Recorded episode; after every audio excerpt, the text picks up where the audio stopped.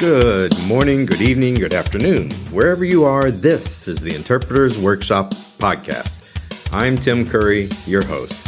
Here we talk everything sign language interpreting the ins, the outs, the ups, the downs, the sideways of interpreting. If you're a student, a new interpreter, experienced interpreter, this is the place for you. If you want to know more, go to interpretersworkshop.com. Let's start talking interpreting. And now, the quote of the day by William James, historian, philosopher, and father of American psychology. Act as if what you do makes a difference. It does. I've used this quote in several different places, and this is very fitting for today's episode of Interpretips. Today I discuss how we treat each other, how we treat our colleagues, new interpreters, experienced interpreters, and even student interpreters. Let's get started. The Code of Ethics. I've read many codes of ethics from different countries, and each one of them has something to say about respecting your colleagues or respecting the profession. And for me, that has been respecting all colleagues, new interpreters, student interpreters, experienced interpreters like myself, and those even more experienced. And sometimes that's hard. All of us can agree that that should be the norm, that we should respect each other. But then there's always that, that thought in our minds when we see another interpreter and we think, oh my goodness, why did they do that? Those sorts of things. When we judge another for what they have done, for an ethical decision that we see done, or just their skills in the languages. If you look back to episode 28, I believe, with my interview with Brett Best, in one of the episodes of her interview, she speaks about horizontal violence, her research with her colleague about horizontal violence that they have researched online in social media. And they found out that it was not only in social media, but also in person. And I know, and you know, that we are all guilty of judging another interpreter. But the problem is we're judging without the full story. Most of the time, we don't have all the facts. We definitely don't have the same background as this interpreter. We definitely don't have the same background of the participants that they are interpreting for. And we don't know the situation. We don't feel the situation as they do. So, for experienced interpreters, we need to remember how it was when we started.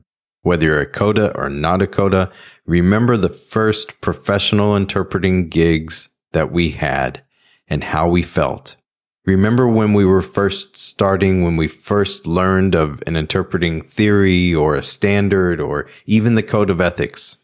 Remember those moments and remember that those who are just starting in the profession are still there. They may have more knowledge of some of the newer theories than we do. They may have a different perspective on things because they studied the history that many of us went through.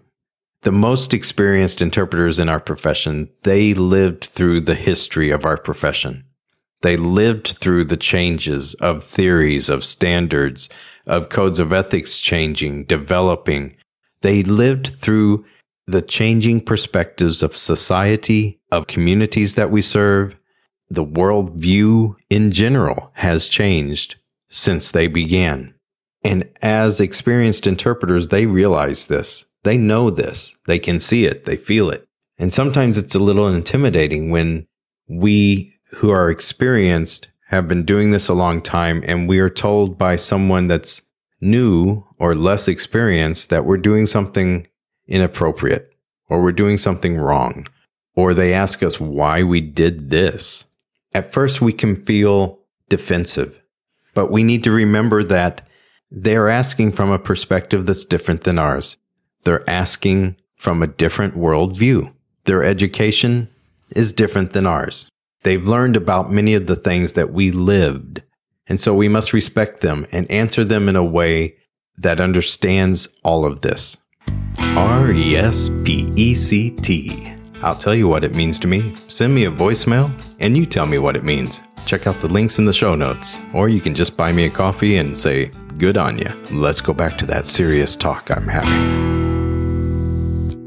Those of you who are less experienced in the profession, respect those who have been in the profession a long time, even if they don't know the theories that you do, even if they don't know the methods or don't have the education that you do.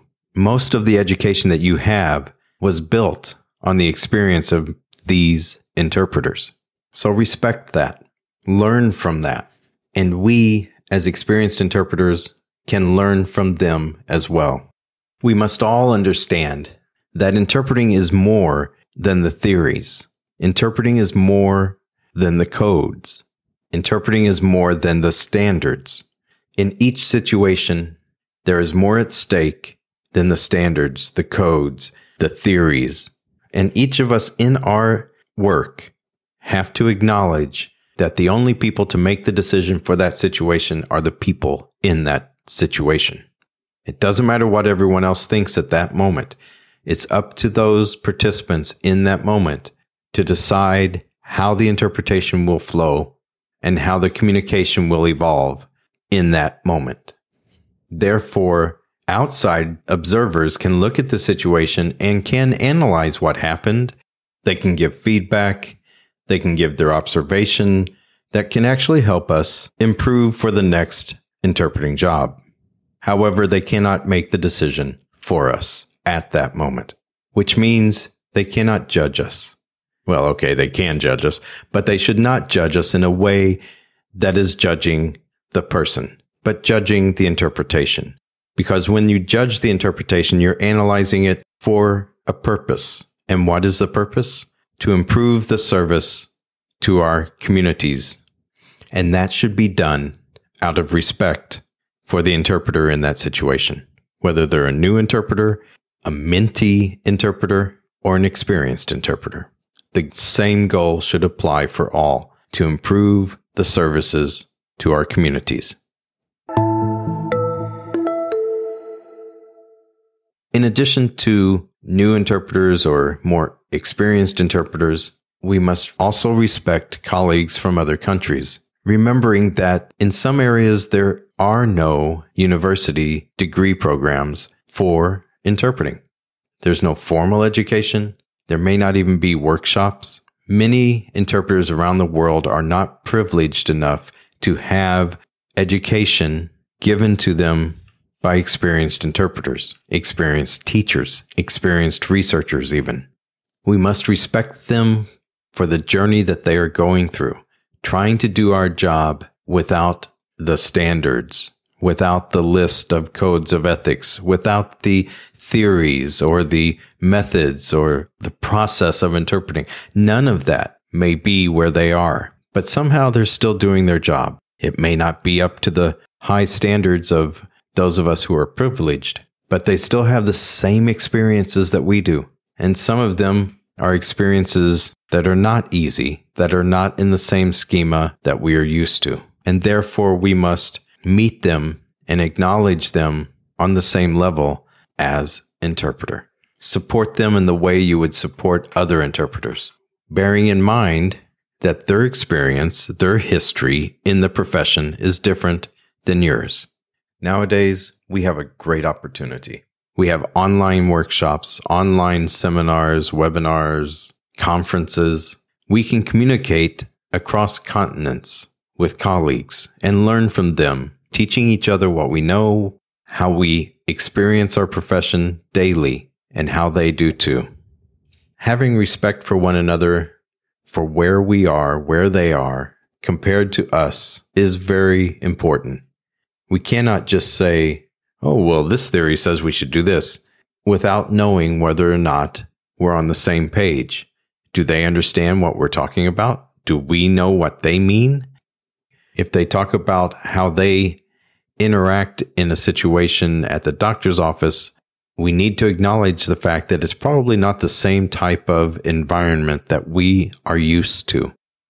That's a simple example, but it's very important to acknowledge that, to realize that their perspective on ethics, on decision making, their priorities in the interpreting process do not wholly match what we have.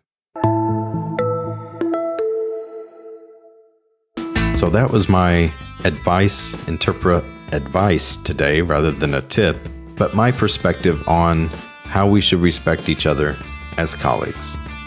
We must first acknowledge that we are not the same, nor should we be, and that we can each learn from each other, no matter what our experience, no matter where we're from, and no matter where we are. We each have something to give to the profession, something to teach, something to learn, a perspective to give to others. Speaking of giving, please send me a voicemail to give your comment, your question, your idea, your experience to the rest of us. I'll see you next week when we hear from another colleague from another country, from another experience. Take care now.